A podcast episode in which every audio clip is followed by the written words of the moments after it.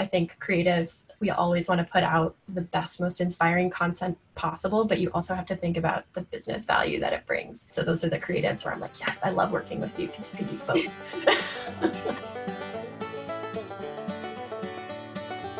From Chispa House, this is Creative First, the show about the spark of creative leaders and how they discovered their passions, what inspires their work ethic, and the journey of getting paid to do what they love the most.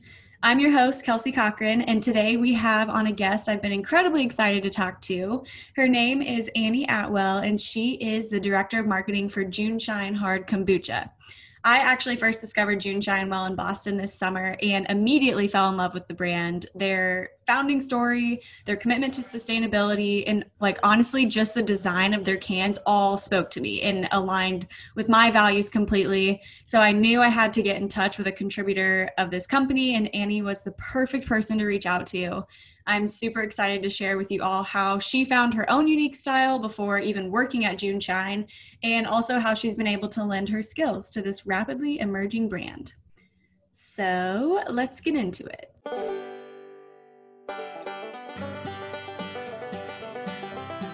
Hey guys, I'm back again, and I have a very exciting guest this week. Um, her name is Annalise, or you go by Annie though sometimes, right? I go by Annie. Annalise is just too hard to spell, especially in email addresses.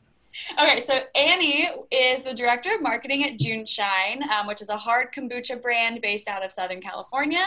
But she also is a creative person herself. So I'm really excited to talk to you today, and thank you for joining me. Yeah, I'm excited to be here. Thanks for having me, Kelsey. I want to start with kind of your vision as a creative because I was really intrigued by your feed when I kind of ran across it on Instagram and you just your own creativity. And it's clear that you enjoy being in the outdoors and immersing yourself in nature and you portrayed that in such a creative way. But I want to know like how did you discover your creative style? Yeah, that's a good question. I think it it comes from just like my entire journey. Like at my core, I always felt like between two worlds of like kind of data and analytics and then creative. I was almost an architect. I dabbled in graphic design and like was never like full blown. Like if you wanted me to like illustrate something or like do something super in that realm, I'd be really bad at it. But the more structured creative like i that was like kind of where i found my groove and that's i think why i ended up in like branding um, and marketing because it's like really structured creativity where you have like a business purpose you're working towards but you're kind of getting there creatively. So i actually did management consulting for a while which is like kind of crazy to think about now because it's really structured, like really problem solving in spreadsheets all the time. And then did the opposite with brand strategy for a few years. And then I think really, I don't know, it's like just having a camera with you all the time, snapping things that inspire you, like using all the channels like Instagram, obviously. I mean, it's like one of the places where I get a lot of inspiration from. And then just like adventures, you know, like the West Coast is an awesome place for adventures. And I grew up in Florida actually on a horse ranch. So like the outdoors and um, the ocean has always been a big part of my life. And I missed it after living in cities for 10 years. So I'm happy to be back in a place where I can like enjoy both of those things. Yeah, that's awesome. So would you say that the outdoors fuels your creative inspiration or where do you find your inspiration to just be creative in your everyday life? It's funny, I was thinking about that today and I think like one of the things that I do the most or one of the things that I've realized helps my creativity is rest and quiet. And I think a lot of us do get that in the outdoors, right? Because on an average workday, I'm on Slack, I'm on text, I'm on email, I'm back to back meetings and that is like not how creative things happen usually, right? Like the creative things pop into my head when I'm falling asleep because it's like the quietest, calmest part of the day. Um, or when I'm out on a hike or when I'm surfing, right? Like those are like the, the times when my mind is usually the calmest. So I think just making quiet time, honestly, is like where I get time to think about ideas and be creative. But it's harder to make that quiet time than you think. it kind of reminds me like people always say that your best ideas come like when you're in the shower like you know you're yeah. just by yourself and there's like no one's around you're slowed down for like a period of time we're just like constantly pinged these days like with our phones it's just yeah. so bad Yes, it is. Okay, so you also have really been able to align your adventurous side and your like environmentalist passion and your creativity kind of within your own career as well. Kind of being a creative strategist for JuneShine, and you have even kind of meshed JuneShine products into your own posts, and they like went so smoothly into the feed that you had already created. How did your creativity help result in a career at JuneShine?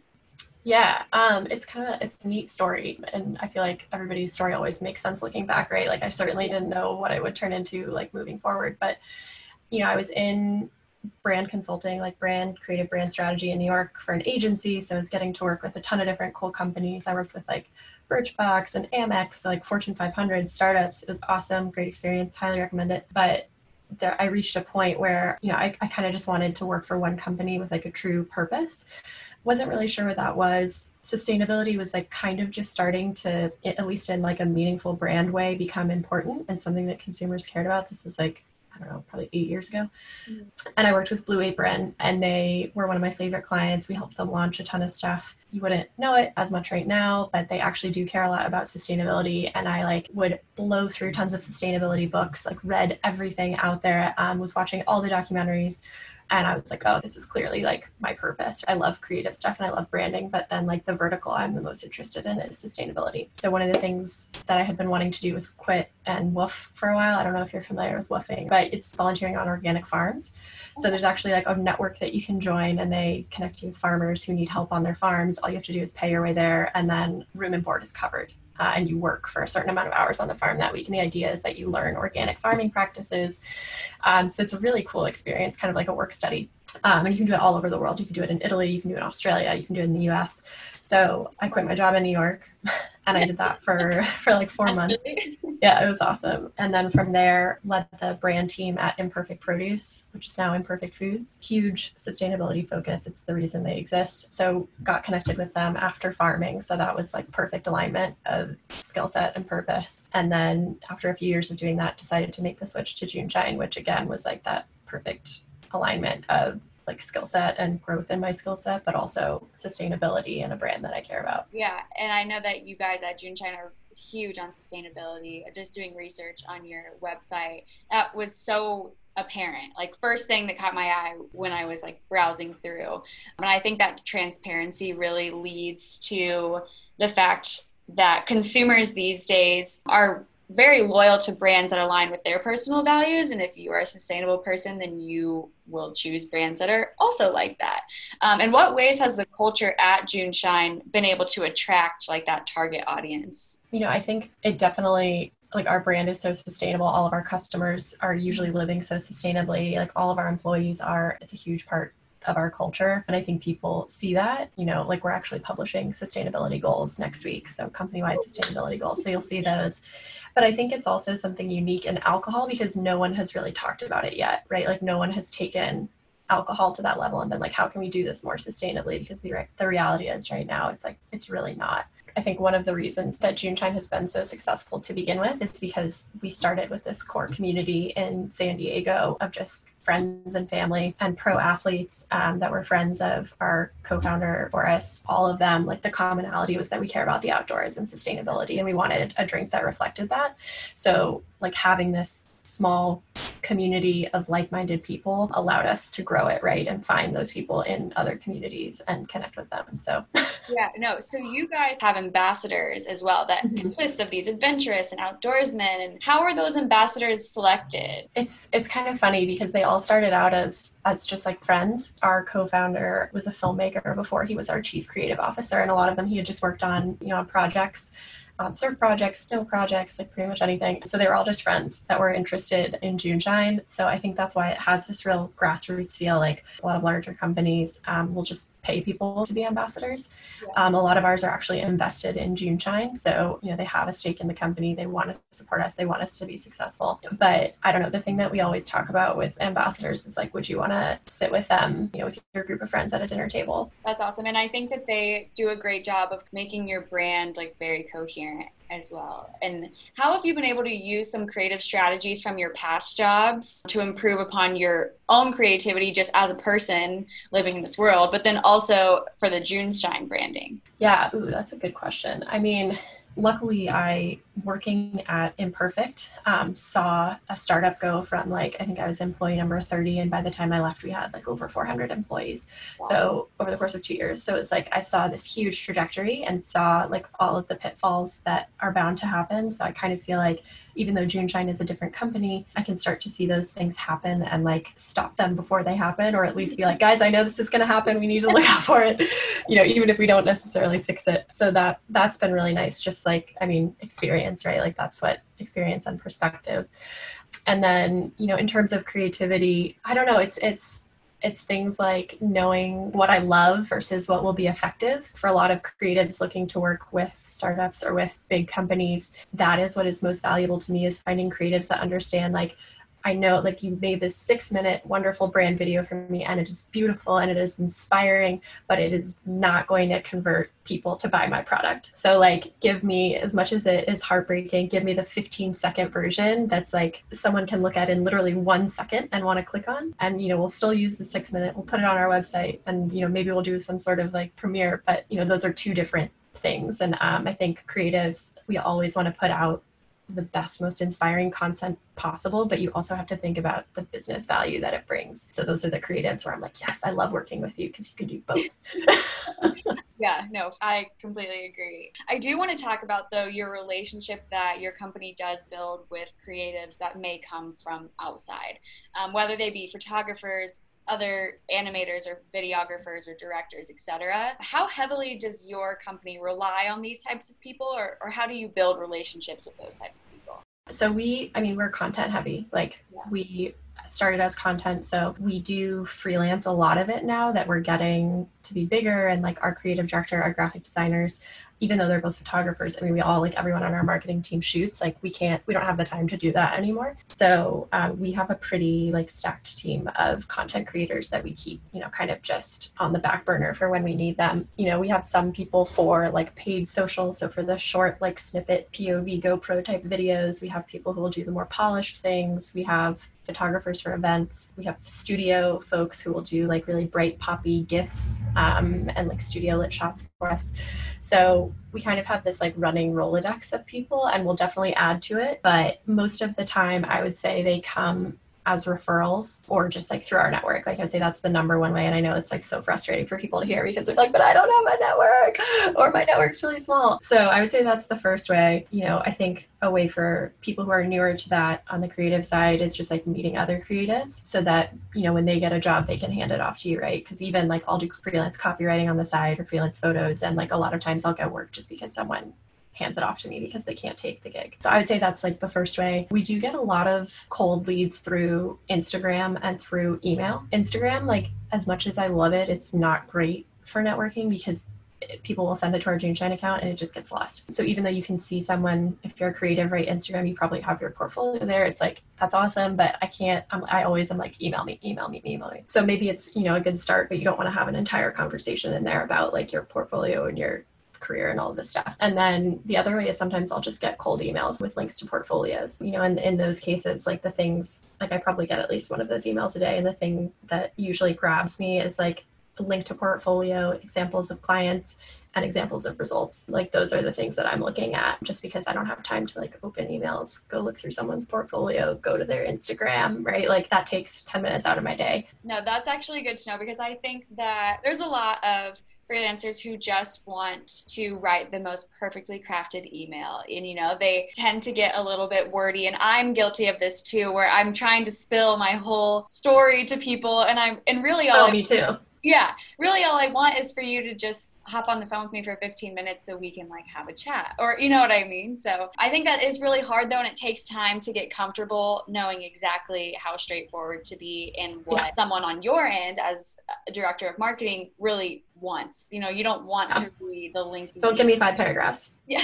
I won't read it. Maybe five sentences max. Yeah like literally five bullet points with yeah. like a link to your portfolio like why i should hire you what you've done before. Boom and I don't know. I mean, I will say the other thing, like, so that I'm not a totally like cold hard person, is for me at least, like enthusiasm for the brand and alignment with values like goes a long way. So, like, if you really are oozing enthusiasm, that counts, right? Even if you don't have the most stacked client list. And I think that goes along with just being like a passionate creative in general. If you're not passionate about the work that you're producing, even when it's not for a client, then it's going to be hard to be purely motivated by a brand. I want to kind of move toward your excitement and your difficulties that come along with managing a brand like JuneShine. So, one, in the health world, kombucha has been a long time tradition, but in the commercialized product world, it's still kind of relatively new. And JuneShine came along as okay, we're going to take kombucha, which is growing rapidly in the beverage industry, and we're going to make it alcoholic, which is something that had not really been done before. So, has this created any challenges as you go forward with marketing your product? Totally. Um, and this is like, you know, what we're working to really nail down like in our marketing funnel right? Of like if, if the people at the top of the funnel that you're talking to have never heard of kombucha before you know because there, there, are a lot of people it's like we're not just marketing now to southern california where kombucha is like an everyday thing. The layers of education that we have to go through with fans is well what is kombucha? What is hard kombucha? And then why is june shine different? And that takes like time and that is not something that's easy to do in a five second ad right? Like it's like someone sipping a june shine a few keywords yeah. and then you gotta know it's alcohol. Because when you describe kombucha or like hard kombucha you're like well it's alcohol. Yeah it's fermented fizzy probiotic tea. People are like what? I don't want to drink that. That's awful.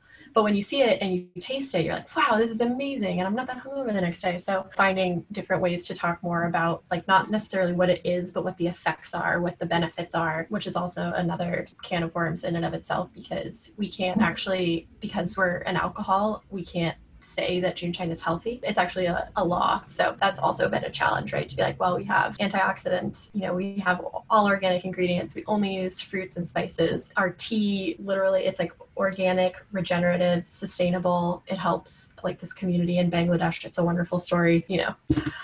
No, that's awesome. hard to talk about that stuff with alcohol. So it's definitely a challenge. You guys just released a new flavored drink. It was a partnership with Stone Brewery, which is just north of you guys. Yeah. And the flavor is called Stone Shine. So can you tell us a little bit about that collaboration and how it came about? And then, you know, how excited you were to be able to kind of create this marketing and brand plan for it. We love like collaborations are one of our favorite things for the team to work on. They're so much fun. So we've been working on it for for months. This is probably the longest that we've prepared for for a launch, which is great, right? Yeah. That's like time is always a luxury when you get to like creatively plan something. But it came about because Stone is just like a local legend here. I mean, not just here in San Diego, but like the country, right? Like they really have put craft beer and like IPAs on the map. So our founders are friends with Stone founder. And they also like share a philosophy on quality ingredients, you know, quality producers. So it was like a pretty easy, like we were like, this would be an awesome partnership if we could make it happen. And they were interested. So we were like, well, it only makes sense for us to use hops from Stone because that's what they're known for. And then we managed to get some organic nectarines and peaches from Masumoto Farms, which is um, pretty well known farm up near Fresno uh, like a small family owned farm. So the combination was just like pretty epic with our kombucha base. But yeah, they're they're awesome. We respect them so much. Their marketing and their creative is so good. Yeah. So how was your experience like creating brand marketing around this new product? Like were there obstacles? Now you had a lot more kind of time to develop the plan, which is not always, like you said, you know, time is election. You don't know yeah. it. So yeah. a little bit of your experience. Yeah, um, we're still like kind of nailing down processes at JuneShine, and I, I, like love process. Like I love making a checklist and like making sure we have all the stuff for a shoot.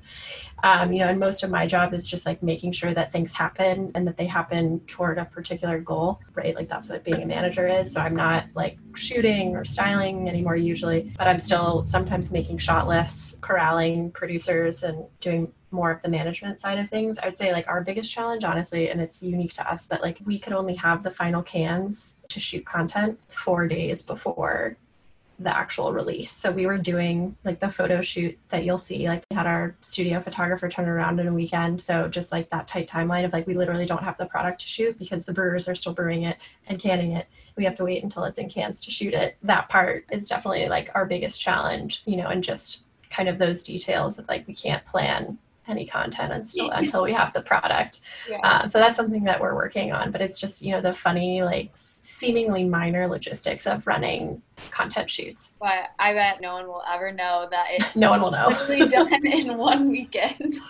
that's crazy. I wanted to ask, as a creative person, what has been your favorite part of being in a more business position when you have such creative visions and such creative passions? I don't know. It's it's there are like pros and cons. Um, I actually was thinking about this the other day because I don't create as much anymore. So it's a matter of me just having creative hobbies outside of work. Like I do pottery. You know, I take photos. So you kind of have to have that outlet somewhere else. And then, you know, now I'm really working on the management side of things where I'm managing a ton of different people toward one vision. So, in a way that is creative because you're seeing how the brand manifests itself on Instagram, on paid social ads on billboards in video in merch right like that's all things that like i have a hand in and i'll you know i'll like write copy here and there comment on design and stuff but you know i think that's like pretty common with creatives as they get you know even creative directors deal with that they're not like editing in photoshop anymore. They have a team that does that and they're really responsible for the vision. So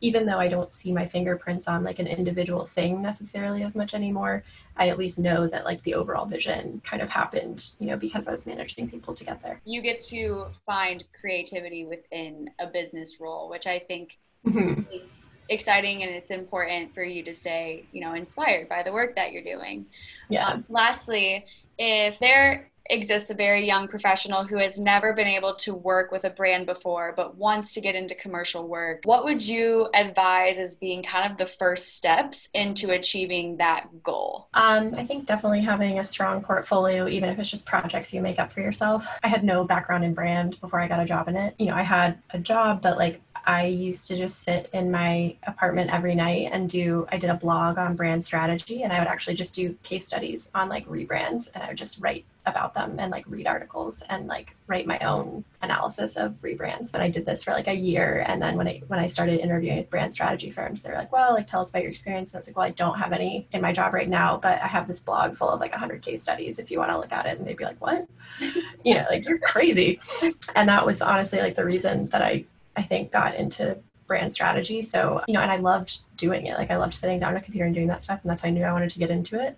So I think if you're, you know, if you want to do like studio photography, if you want to do paid social ads, do one for Juneshine, like send me a 15 second ad, right? Like I'm, I'm not looking for like free work, spec work. That's not what I'm saying. But I think it's like the easiest way to get somebody's attention and build a portfolio and kind of get your brain thinking about how would I approach this project if I had it, right? It's like dressing for the job that you want to have, not the job that you have. So I think that's probably thing. And then just trying to connect. I think usually people are pretty nice. You know, if people reach out to me on LinkedIn and they're like, you know, I just want to hear about your background. Like, can you talk to me for 10 minutes today? You know, I'm usually open to that too. So I feel like other creatives are as well because people did that for us and it's the only reason that we're where we are now. That is a great comment to end on. I love that. That's great really really great advice. All right well thank you so much for joining me. Enjoyed talking to you and i'm guessing that everyone listening will enjoy hearing your perspectives too. So thank you very much. Awesome. Thanks kelsey